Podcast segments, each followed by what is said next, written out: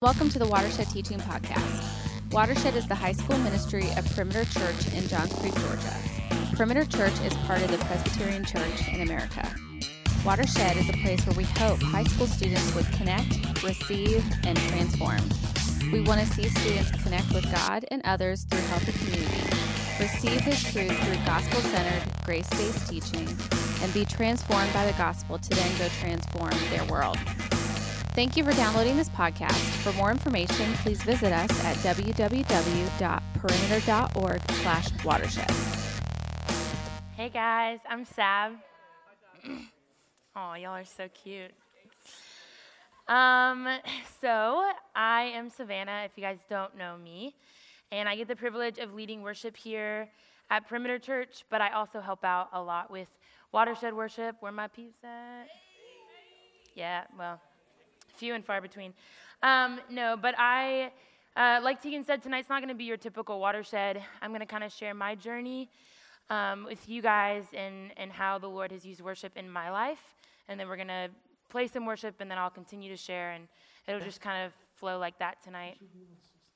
But I want you guys to uh, just know that uh, tonight isn't going to look the same. Uh, I want to share with you guys before I jump in that I do not like speaking in front of people, like at all. Like it's probably like the last thing I like ever want to do. And so here I am. Uh, so I would just say, would you guys just extend me grace? Because this is, you know, my first rodeo. Um, but if you ever have met me, you know I get deep real quick. So um, I'm going to pray and then we can just jump right in. Uh, so, Father, we just invite you here tonight. Father, let uh, my journey and my and my walk and the things that you have taught me through the years, Lord, would that um, would that just resonate in the hearts of those here tonight?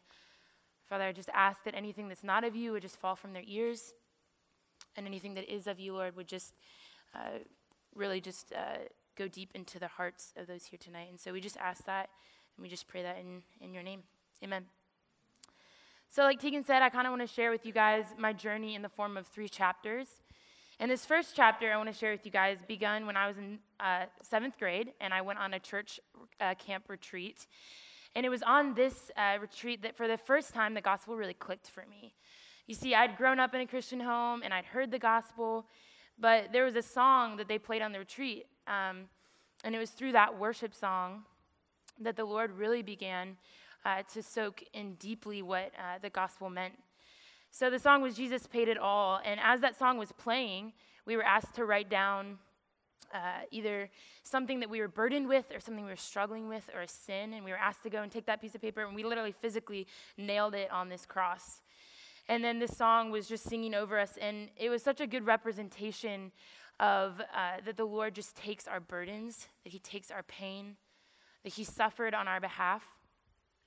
And the lyrics that were really uh, speaking to me in the song were this, the lyrics, Oh, praise the one who paid my debt and raised his life up from the dead. The scriptures that they were teaching that week, uh, one was Galatians 2.20. And it says, I've been crucified with Christ, and it is no longer I who live, but Christ who lives in me. And the life that I live, now I live in the flesh, I live by faith in the Son of God, who loved me and who gave himself for me. Isaiah 53 paraphrases it uh, similarly. It says, But the fact is, it was our pains that he carried, it was our disfigurements, all the things wrong with us. We thought that he brought it upon himself, that God was punishing him for his own failures. But it was our sins that did that to him, that ripped and tore and crushed him. It was our sins. And he took the punishment, and that made us whole says, Through his bruises we get healed, and we're all like sheep who've wandered off, gotten lost. We've all done our own thing, gone our own way, and God has piled all of our sins and everything we've done wrong on him, on himself. You guys, during that season, I was struggling so much with insecurity, with comparison. I was struggling with finding my identity in this world that I feel like everyone is trying to tell you who you are and, uh, and who not to be and what you need to live up to. And that song, as it was just sing, as it was playing, Jesus paid it all. It, it reminded me of what Christ has done. And Christ reminded me, and for the first time, it kind of clicked for me that this isn't about Savannah trying to be some certain person and perform well and put on this beautiful face of, hey, I got my life all together, because I don't. Um, but it was clearly the Lord reminding me that the gospel is about what He's done, and it's about His worthiness and His sacrifice. So we're going to go into a time of worship, um, and I just want to sing that song for you guys, that song that just spoke to me. And as we're singing, I want you guys to just feel free to uh, move around. There's a lot of space in here tonight. Um, I want you guys to feel free to uh, worship however the Lord is calling you to. If you guys want to pray over a friend, if you have a word for a friend, uh, feel free to do that in this time. If you guys want to kneel and if you guys want to, I don't know, do whatever, um, this is just the time to do it. So I just want to encourage you guys to use this time. So, this next chapter that I want to walk through with you guys Sorry, I have no idea how these ear things work. Um, this next chapter, uh, context, is extremely helpful. And so I just want to tell you guys a little bit about my dad. So, growing up, um, my dad was everything to me. Uh, he was my hero. He uh, helped me so much in my own spiritual journey. And uh, I remember every morning when I was little, I'd run down the stairs and I'd peep around the corner, and there he'd be with his cup of coffee and his Bible. And I remember I'd run back up the stairs, grab my little adventure journey, little kid's Bible, whatever it was, and run back downstairs, and I would just plop next to him and read. But really, I was probably just looking through all the pictures in the little kid's book. Um, but yeah, so my dad meant everything to me. And uh, fast forward to my freshman year of high school my dad got sick. Um, to this day, they don't know what it is that he has, um, but he just has some neurological disorder. And like any of us would be in his situation, he got really, really afraid and really scared.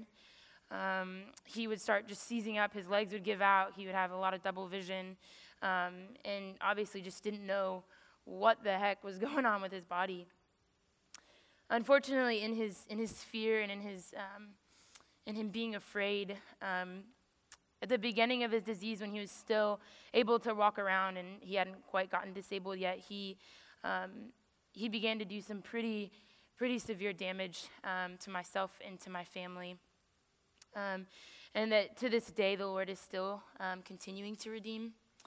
And uh, I remember even just thinking back on it, my, my dad has just He's, uh, he said things that I continue to ask the Lord for healing for in my life, things that he said to me that a father just probably shouldn't ever uh, say to his kids and his family. And I've just continue to ask for healing uh, for that. And, and, I remember he, he's done things um, that even to this day I plead with the Lord uh, that he would just uh, remove from my memory.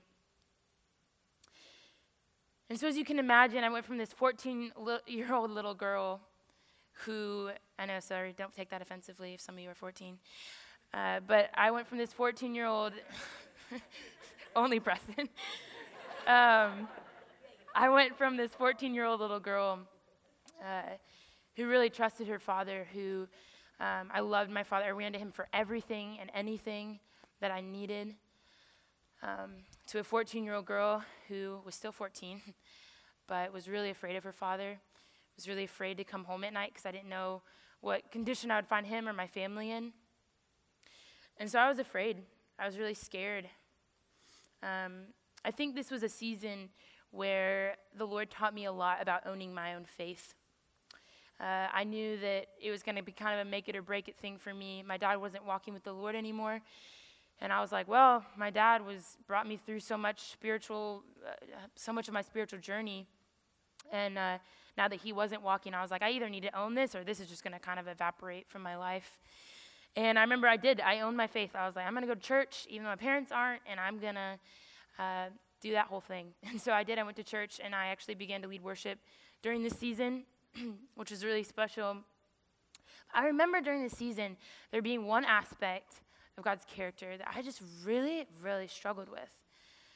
And it was the aspect of God being our Father because I figured, why would I want God, the person that I'm supposed to uh, worship and love and serve? Why would I want him to be compared to my father?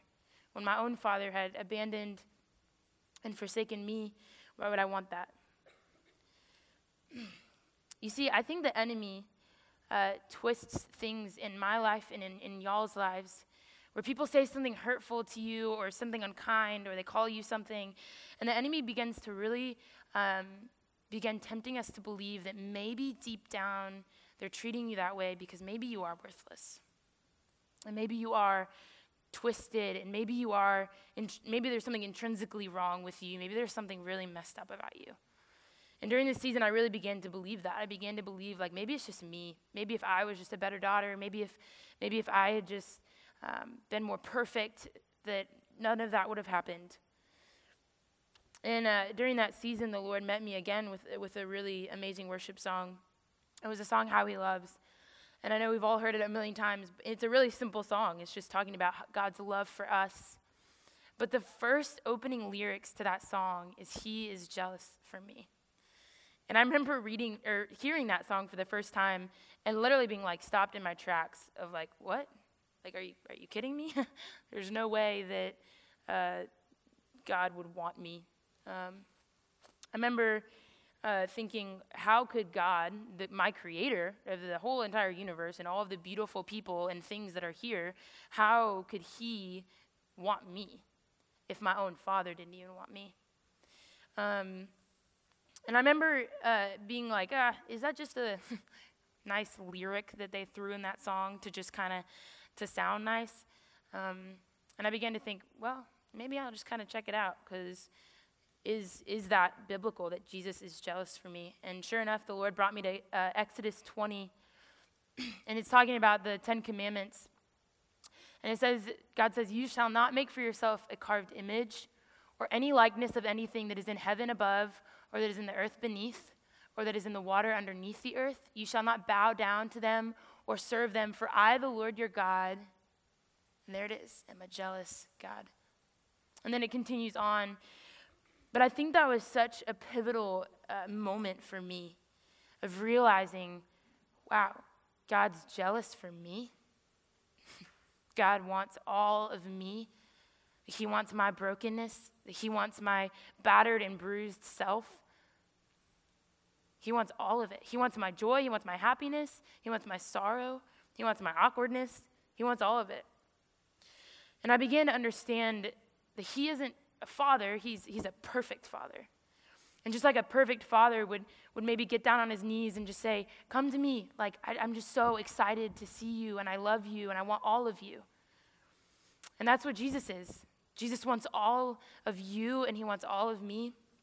There's not a part that he says, maybe you should not ever show me that again. He wants all of it. He says, Come, all who are weary and heavy laden, and I will give you rest. You see, that's the thing I love about being a Christian, is that it's not like any other religion. You see, God says He wants us, that He loves us, that He's jealous for us, and He pursues us. And I can guarantee you there's no religion out there that can tell you that. They're going to tell you perform better, do better, be better. But Jesus says, Come to me broken, and I will, I will give you rest. So, again, we're going to go into a time of worship, and I want to encourage you guys, again, to just stand up, sit down, whatever you guys are feeling comfortable with. But we're just going to go into another time of worship. Father, we just thank you for that truth. And Father, you are jealous for us. You, you seek us. You pursue us, Father. As such a gift. And God, we just thank you. We just thank you. We praise your name. Amen. Awesome. I feel like we're warming up a little bit. Y'all are warming up to me. Takes a while, I know. I can be kind of kind of a jerk, right? Um, so this final chapter that I want to share with you guys is probably, uh, it's definitely uh, the hardest chapter that I want to share with you guys. Um, so if there are tears, just you know, just pretend like they're not there. Um, but so I had this friend named Sydney, and Sydney is like literally the most fun, down to do anything, anytime, uh, fun loving, free spirited, um, and just very intentionally kind human I've literally ever met. Um, but Sydney, behind the scenes, uh, had always struggled with uh, pretty severe mental illness and, um, and suicidal thoughts. I remember on multiple occasions uh, visiting Sydney after she had attempted suicide. I remember uh, just the, the heaviness that was around that. And thankfully, no attempt ever took her life. Uh, but a couple years back, I was working at a coffee shop and I got a call um, that, that Sid had passed. And as, as uh, devastating as that was, what was more surprising was that it was from a car accident. And you guys, I can't even tell you the, how, how mad and how frustrated I was with the Lord. Of like, Father, you have protected Sydney so many times. You've protected her, um, her life, and then a car accident. I felt uh, like the Lord had abandoned me. I felt, like the, I felt like the Lord had abandoned Sydney. Like, where are you, God?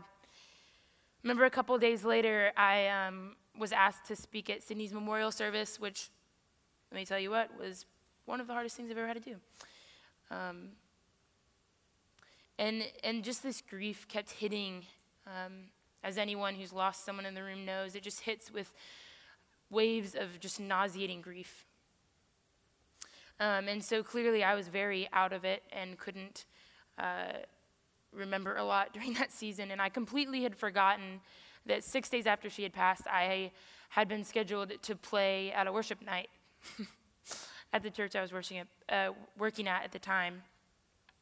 And so I figured, um, since I remembered the night before that I was planned to do that, that I probably should do it. And I remembered having a friend with me that was leading worship, and I was like, you know what, if I can't get through it, I'll just kind of pawn it off to them. And I'd made it through most of the night, um, that worship night, and I kept it together. And then I got to the bridge, um, or the middle of the song, Worthy of Your Name. And it started just declaring the characteristics of God, the names of God, what He is, what He, what he claims that He is for, the, for His followers, and he says he, he claims to be our author, our maker, um, our refuge, our hiding place, our hope in the shadows, our strength in the battle, and our anchor for all our days. and I remember not feeling any of those things. I remember being in that moment and I was playing and I just completely stopped singing and let them keep singing because I was like, I don't believe this right now. I don't believe that you are those things for me, Father. I believed that God had abandoned me, and I did not believe that He was near to me. But I began to sing it. And it was really an interesting moment where the Lord almost reminded me to sing that as my prayer and to sing that as my cry. That, Father, I don't feel like you're my refuge. I don't feel like you're my hope right now. But I'm going to sing it in hopes that that will become real to me, that I will begin to believe that again. And so, you guys, I've began to worship like that over the years.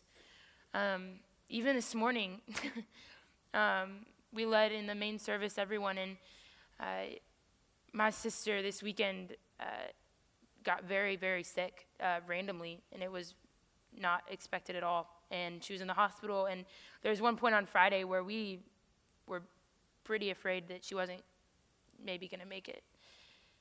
And so, even the heaviness of this weekend, I was like, oh, I'm going to have to go lead worship on Sunday. And I remember this morning, uh, there was just a lyric about the Lord just conquering death and conquering the grave. And my sister's fine now, praise the Lord. But I remember even this morning just thanking the Lord. We just were in a, we're in a season of uh, the radical dependence, and Jeff was talking about this morning thankfulness. And I remember just being so thankful this morning of like, Father, thank you for, for saving my sister's life. But I wasn't necessarily believing that, uh, believing all the words I was singing this morning. I wanted to sing them as a prayer, and that Father, help me in my unbelief. Uh, Psalm 13 puts what I'm kind of saying in a lot better and less jumbled way. Um, it says, How long, Lord, will you forget me forever? How long will you hide your face from me? How long must I wrestle with my thoughts and day after day have sorrow in my heart? How long will my enemy triumph over me? Look on me and answer, Lord my God. It says, Give light to my eyes, or I will sleep in death. And my enemy will say, I've overcome him, and my foes will rejoice when I fall. And this is kind of where the scripture changes, and David's heart changes, and he says, But I trust in your unfailing love. My heart rejoices in your salvation, and I will sing the Lord's praise, for he has been good to me. Another version says, He's been abundantly good to me. I love that part where it just says, I will sing and I will rejoice. And you see in that psalm, it's so clear that David's struggling, that there's a lot of heartache going on in his heart and his mind. But he says, But I will sing and I will rejoice, I will worship. You guys, I get to be a part of this ministry where I get to see students like yourselves um, keep making the choice to rejoice. I get to see a lot of you guys that I know personally. I get to see you guys rejoicing in your sorrows and in your sadnesses. And it is such a gift. I, I tell Kevin almost every week, Kevin and I are always standing in the back, and every week I'm like, I'm, I can't go a week watching you guys and being a part of worship when I know the stories of the people up here. And it just brings me to tears at how you guys um, are continuing uh, to rejoice in the sadness. So I, I want to leave you guys with this. I want to leave you with a challenge, and it's what I've challenged myself with over the years.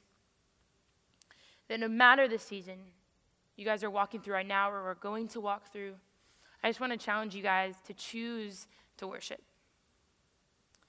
Even in the dark seasons, the Lord is still on his throne. He's still ruling and he's bringing good to the things that he allows in ways that just maybe not don't make sense to our very finite, small, tiny minds.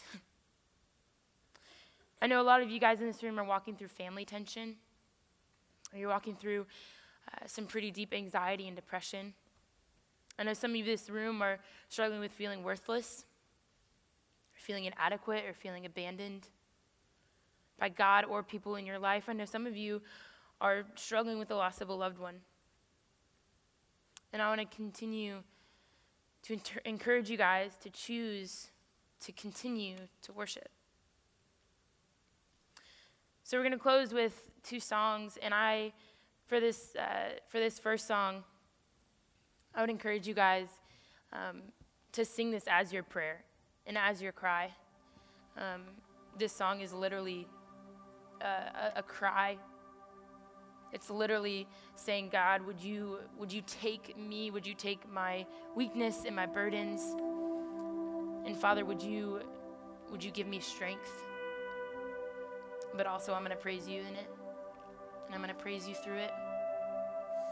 So I just want to encourage you guys to uh, continue in worship, and you guys can stand again, or uh, you can just kind of put your arms out and surrender, saying, God, I receive this. I want this to be my prayer want this for my life.